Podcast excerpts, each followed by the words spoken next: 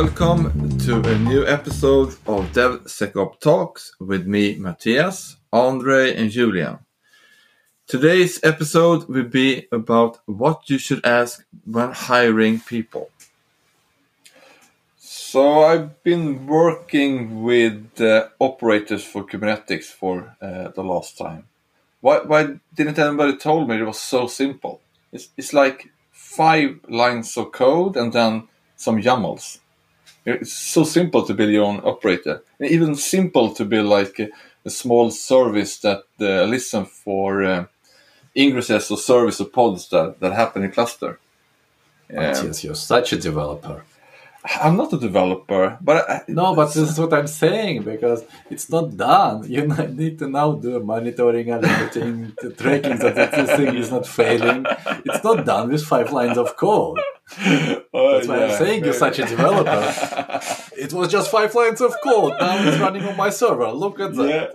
But I get like the... I get the JSON from the Jambal and the ploy, and it's like... I was amazed that it was so simple. I was like, what? It's working? I think I tried it some years ago, and then it was freaking hard. But yeah, that's what I've been up to the latest week. See if I can get more and more done then. Maybe I have to make it done then. 10 lines of code. Is that good enough? 20? 10 lines? What does that operator do? It listens for ingress that are deployed to a cluster. And then it deploys Telegraph HTTP monitoring on that. And then it exposes a Prometheus exporter. So I also check the response code so that our ingresses are locked, that the ingress are replying with like a response message. And then it exposes that on the Prometheus with success or fail. So meaning I can just deploy ingresses and they start being monitored.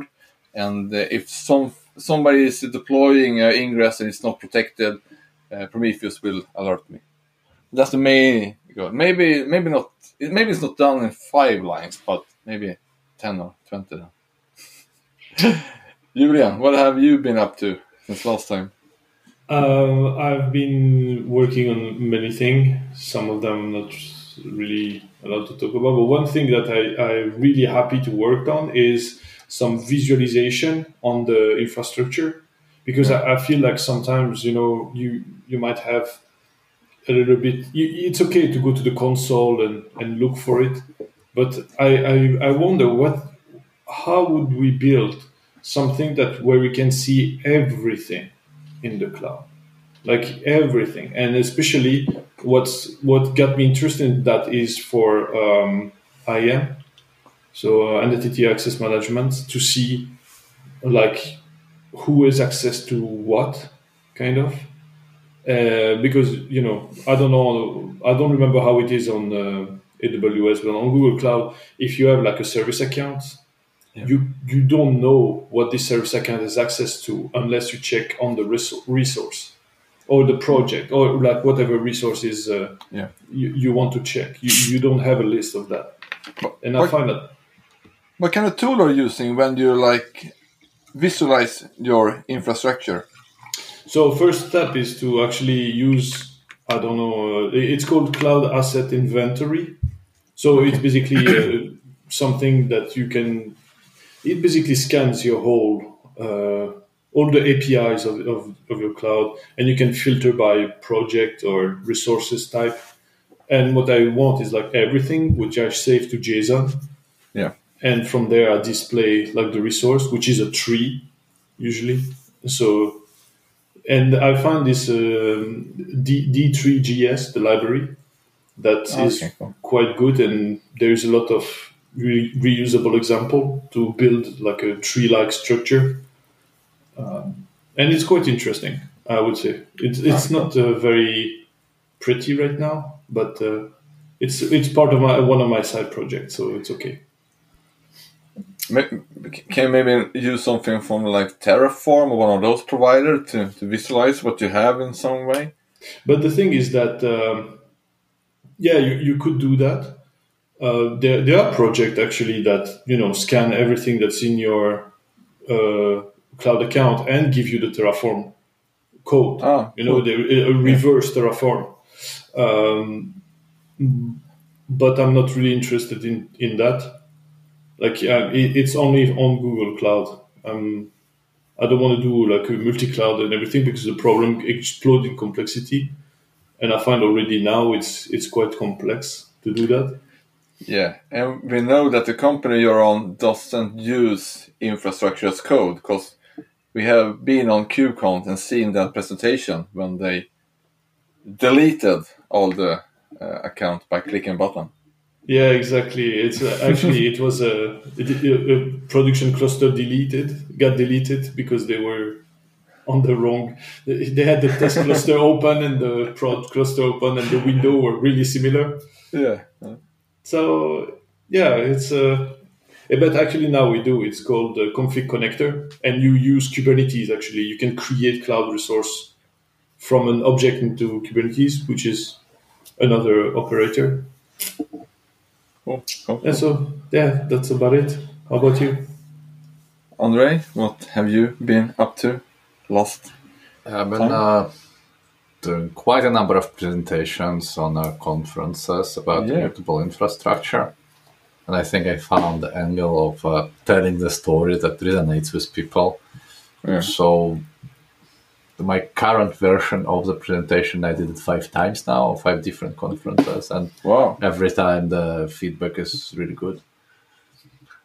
But Elsa, it's a summertime. And we have a tradition that every summer in our small consultancy, boutique consultancy agency, we have a summer internship. So we're doing a lot of interviews at the moment. Plus, we were hiring for also a more senior position.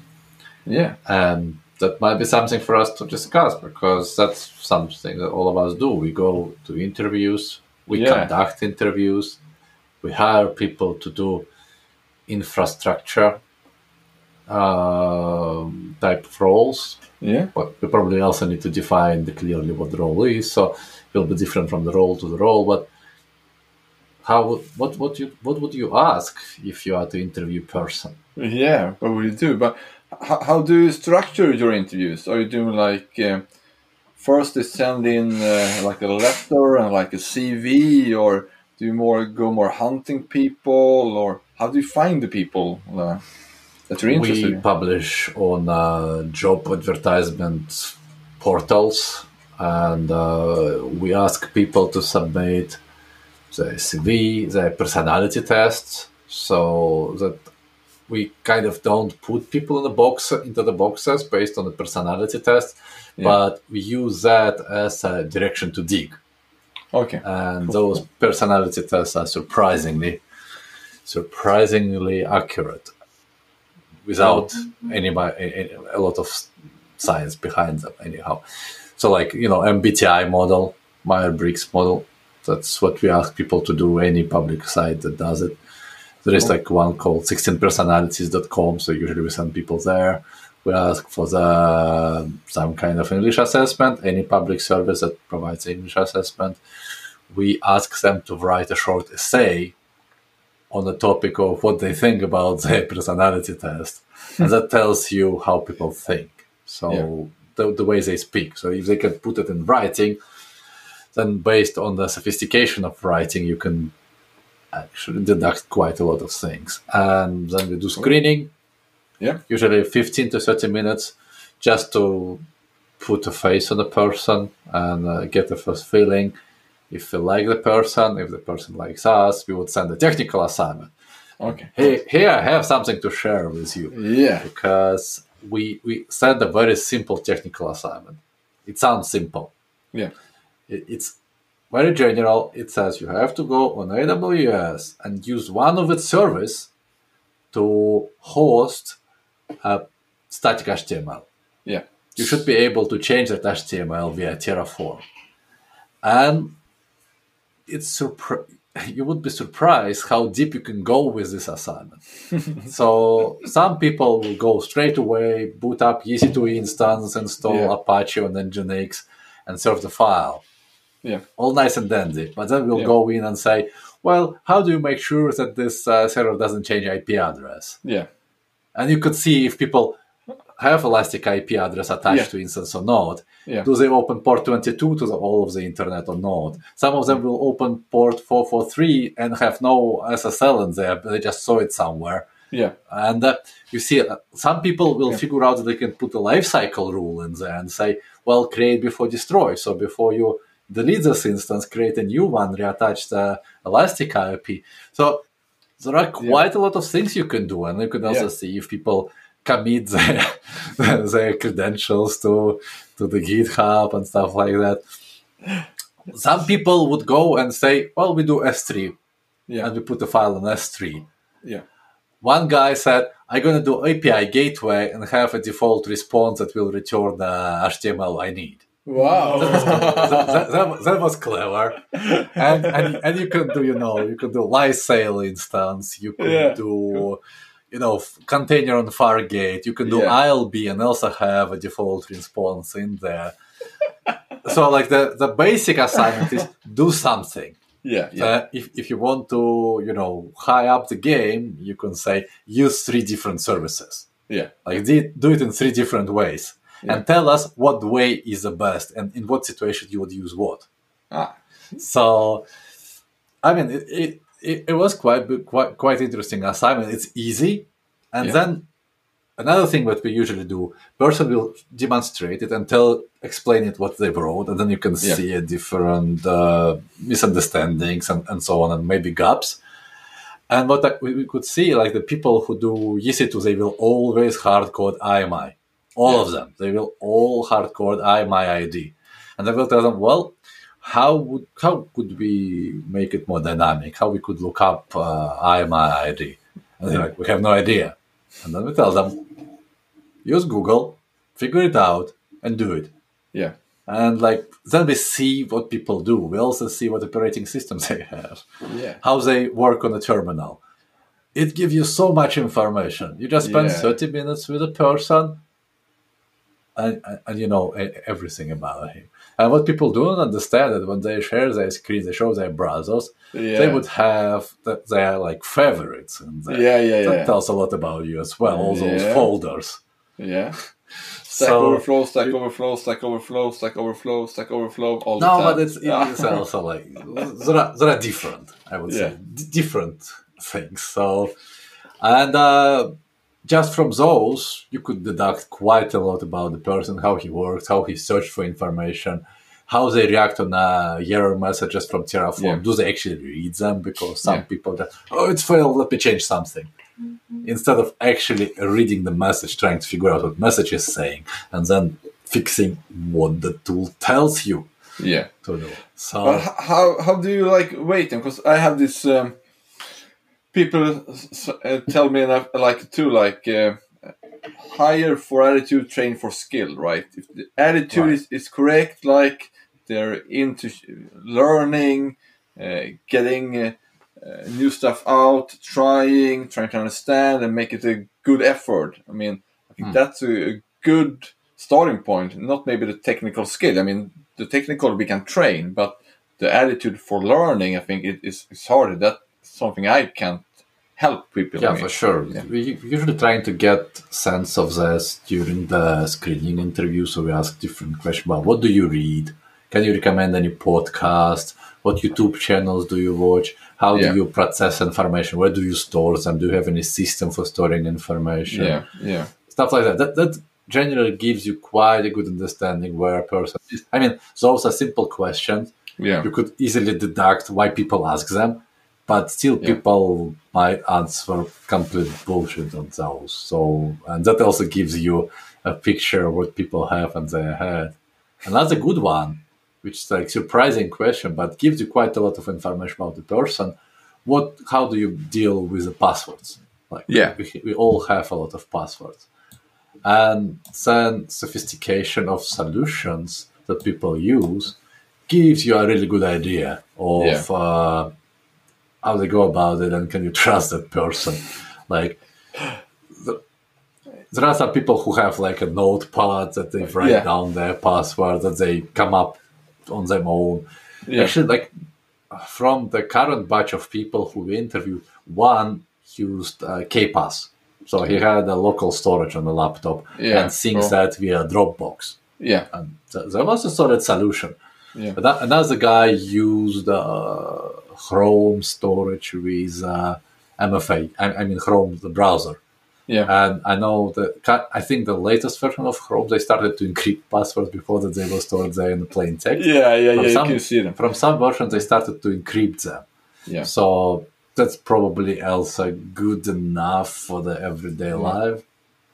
But yeah, so quite a difference in people. Do you ask anything what they do, like interesting in IT? Like sometimes I ask, like, what do you do in your spare time? How many Raspberry Pis do you have? Like those sort of things. Like, for me, I'm so into this fiddling with IT stuff, like and building my small drones and Raspberry Pis for gardening. Like that's a big, interesting to see what I can do more with IT. I don't know if it's relevant really for work, but it's something I ask to see if they're really good, interesting in the IT, what you can do with it. I actually like the opposite. I'm looking for people that do something non-IT outside their working hours. So they have hobbies. So it's like they develop persons, right? Yeah. That you can talk about something with them, except of IT. And not trying to offend anyone tinkering with Raspberry Pis in their free time. It's cool and dandy. But in that particular company where I'm hiring, I'm trying to diversify the background. I guess this is really important regarding to culture. You know, what's the culture of the company you want to have? And, you know, it doesn't mean that one group of people is better than the other. But if you have like a, you know, too many different groups, it's hard for people to mingle somehow. Yeah. You know, and it's nice to have like this kind of a like-minded people. Of course, you need a bit of diversity, you know, in the way you think to be. But if you scale, like think about it, if you're like a five-people company and suddenly you move to 50, what's left of the original, you know, founding members of... It's 10% of the company, which is ridiculous. You know, you don't... It's not a culture at this point. And so I think it's really important to set it for like from the start, what kind of culture do you want your company to be? Yeah. And I think that like it's interesting because I would not ask any question whatsoever about the personal life. I really focus on what can you provide at work. And one of my favorite questions is, what are you good at? Like, tell me one thing that, you know, whether you like it or not, you can definitely, you know, you will solve it one way or the other. You understand? Yeah. Something I can trust you with. Yeah, that's a good one. It also gives you a picture of the self-understanding of the person, like self-awareness. That I value a lot in people. People who understand themselves, they understand their weaknesses, their strengths, you know, and then you can ask those people, they will tell you what to expect from them. There are some people they don't know. Yeah. But I usually go from other angle. I would say like, well, imagine you have, I lead with the questions. I usually start like, what is a lot of money? And that tells you a lot about the person, about the level of ambitions and what they want in life. Yeah. And I say like, well, imagine you have that much. What would you do? That again tells you about how person sees his life, or what the plans are. And I was like, well, imagine like now you have 10 times of that money. You don't have to work. What you gonna do? Yeah. Like describe me your perfect day that you can have it as you like. What you gonna do? And that also gives you a picture of people and their preferences. And many cases people are just, you know, caught off guard with that question. They don't expect it. No. Then you start to see how they think. Where they will speak aloud, and that helps you to get insights into the person, and then it all depends what you're looking for. Wow, it's hard being interviewed by you, Andre, man. Yeah, imagine if someone says, "Well, with that money, I will buy your company and put you, fire you." Oh, I would love to meet that person. But some people just say like a very little amount of money. I'm not sure how they can get by on those. Yeah, and then like you ask, "What is a lot?" and they basically double that number. Yeah, some of them say pretty much 10 times average salary. Yeah, I said, okay, that guy has ambitions. Another thing I'm thinking about is like how do you value like deep learning into one subject, like MySQL expert, everything about MySQL, right? Really good at that, versus like wider knowledge, like some SQL, some Mongo, some Node.js or other things. Like one, maybe it's for you, Andre, you're only on AWS, but one deep knowledge into one cloud provider or like a wider knowledge about many cloud provider. How do you see those relationships compared to each other? Depends. I think if you specialize, you will always be able to find a job and generally will be paid more as a specialist than generalist. However, like I would also say, if you specialize just in one thing, you will have hard time working with other people, since there are always adjusted areas that you need to know. Yeah. Right. So, like, if you work with databases, you still need to know monitoring, logging, and all those things. Yeah. That's part of running a database. Yeah. And like building systems on AWS, you might be skilled with containers, so you can build ECS. But you still have to cover up networking, logging. You need to get understanding of all of that. You will be very good one, but enough to get by in other areas if you cannot get help within the team, or there is no option to bring someone else external. Yeah, then it is changed a little bit now when the DevOps area come. Before you can be an ops and really specialist in one area, like the DBA, right? You work with databases, right? But now when we're moving more to developers and more like you get responsibility for a wide area of tools like DBA, you maybe have logging, modularity, everything needs to fit and work together. And you need to also maybe help developers get started with databases in early time, right? So that's also different between how it was a couple of years ago and how it is now. Yeah, I think if you're a classical administrator, there are less and places that would employ you. Yeah, working with the hardware, at least like in the West. Like I think, for instance, in Russia, they are a little bit behind with cloud adoption, so you could still probably live quite comfortably. Yeah. But here, if you're a DBA expert, you probably would go to the cloud provider. That would be the safest bet for your career as a DBA. Yeah. Because other places starts to go all in with managed services. This is what's happening. There are less people who want to run database because it's not their core business. Yeah, exactly. Core business apps. Cool. Do you do like code, Git repos, something they worked on before, maybe some problem they solved before? Look at any about those sort of history stuff that the people have been working on to get some understanding on the past. Or I don't know of anyone. Go ahead. I don't know of anyone who has ever checked, my Git repo before hiring me. I'm serious about it. It's like I remember many years ago, I spent so much time, make everything, put all the code I could think of in there. Yeah. And really, people never check because they were asking me questions that if they only look at those, they would know. And I really questioned. I do check GitHub. But maybe you because you know what it is. But it's like as a friend put it, it's like going to see somebody else's GitHub is the dog equivalent of sniffing another dog. You go check to see who is that person is because you never met them and so you want to see their code. There is also a little bit like, so coding is one thing, right? So you're going and check what people put publicly. Yeah. That's one thing. You check the code, and that kind of professional related, but there is also a gray area of checking social media. to see what the person is. Like, for instance, checking Twitter, Instagram, Facebook. Yeah, I would say that's like a very debatable.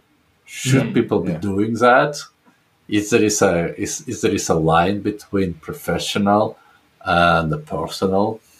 But at the same time, I mean, if person is left and right posting racist things on his Twitter account, that might defer you from hiring, and you will not bring that topic on the interview. You will not ask him about those things, right, on the interview. So I cannot say I do recommend that. We are generally not doing it. So I would say. Yeah, I think that's... leave the personal life outside and let people share what they would will to share during the interview. At the same time, they publish that for everyone to see. So, what do you think there's a moral dilemma? Like, you know, the Clearview, the company that scraped all of the social media to build a face recognition and face attribution, and then sell it to the... In US, they sell it to the police departments, to Walmart, to all possible companies. I think that's crossing the line, but I'm not sure if it is when you're doing the interview, when you're trying to get the best possible understanding of the person who's in front of you, because it is a commitment. It's about building trust. It's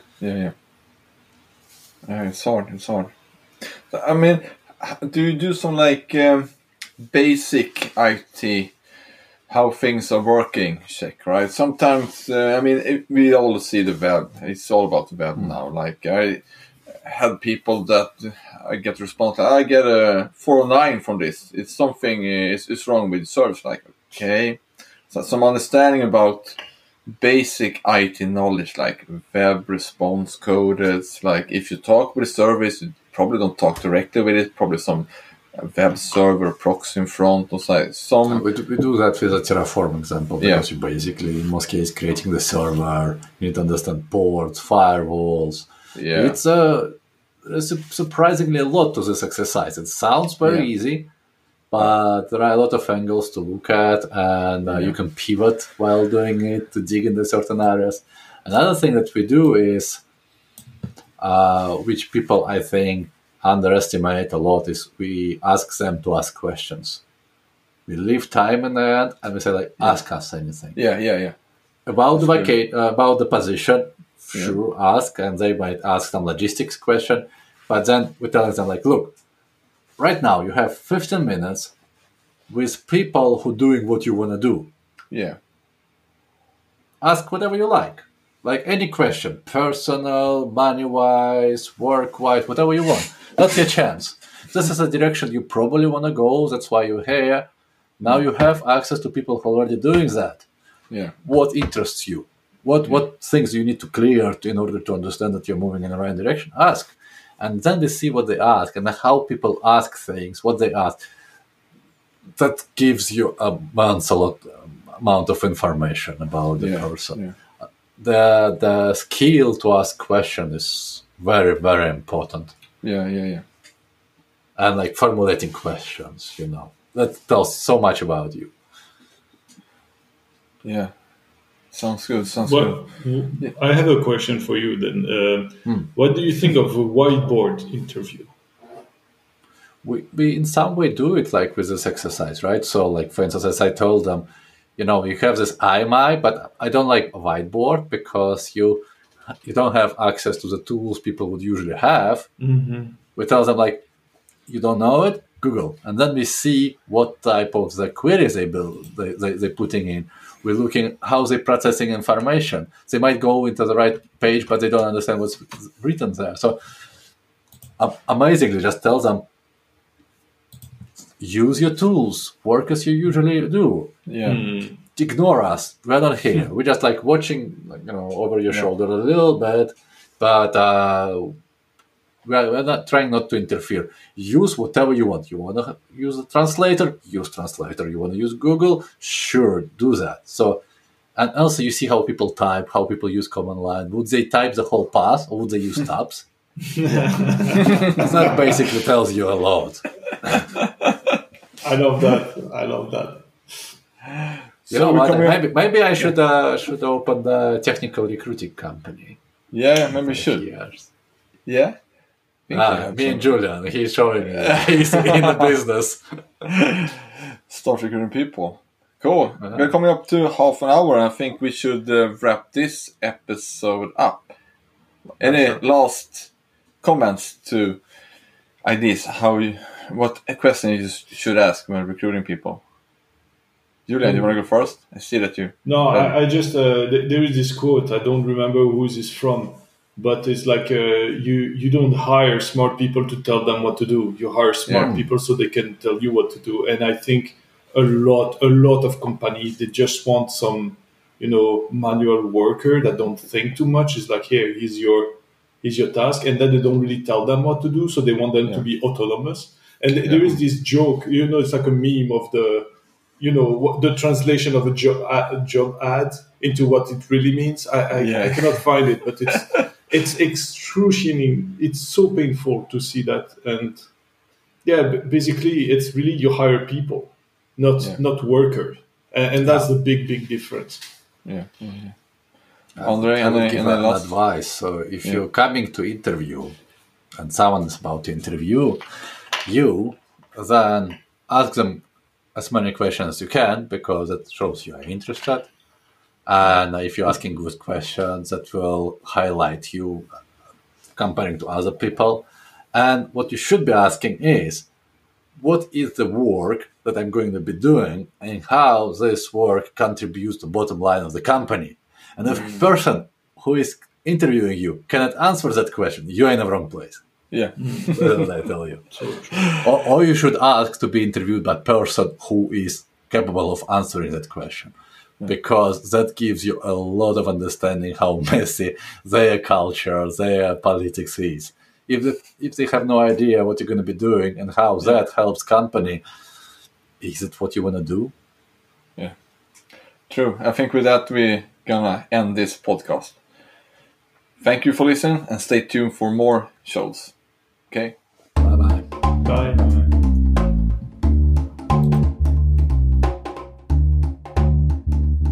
You have been listening to the DevSecOps podcast with Matthias, Andre, and Julian. For more podcasts and notes, go to the webpage devsecops.fm. Thanks for tuning in.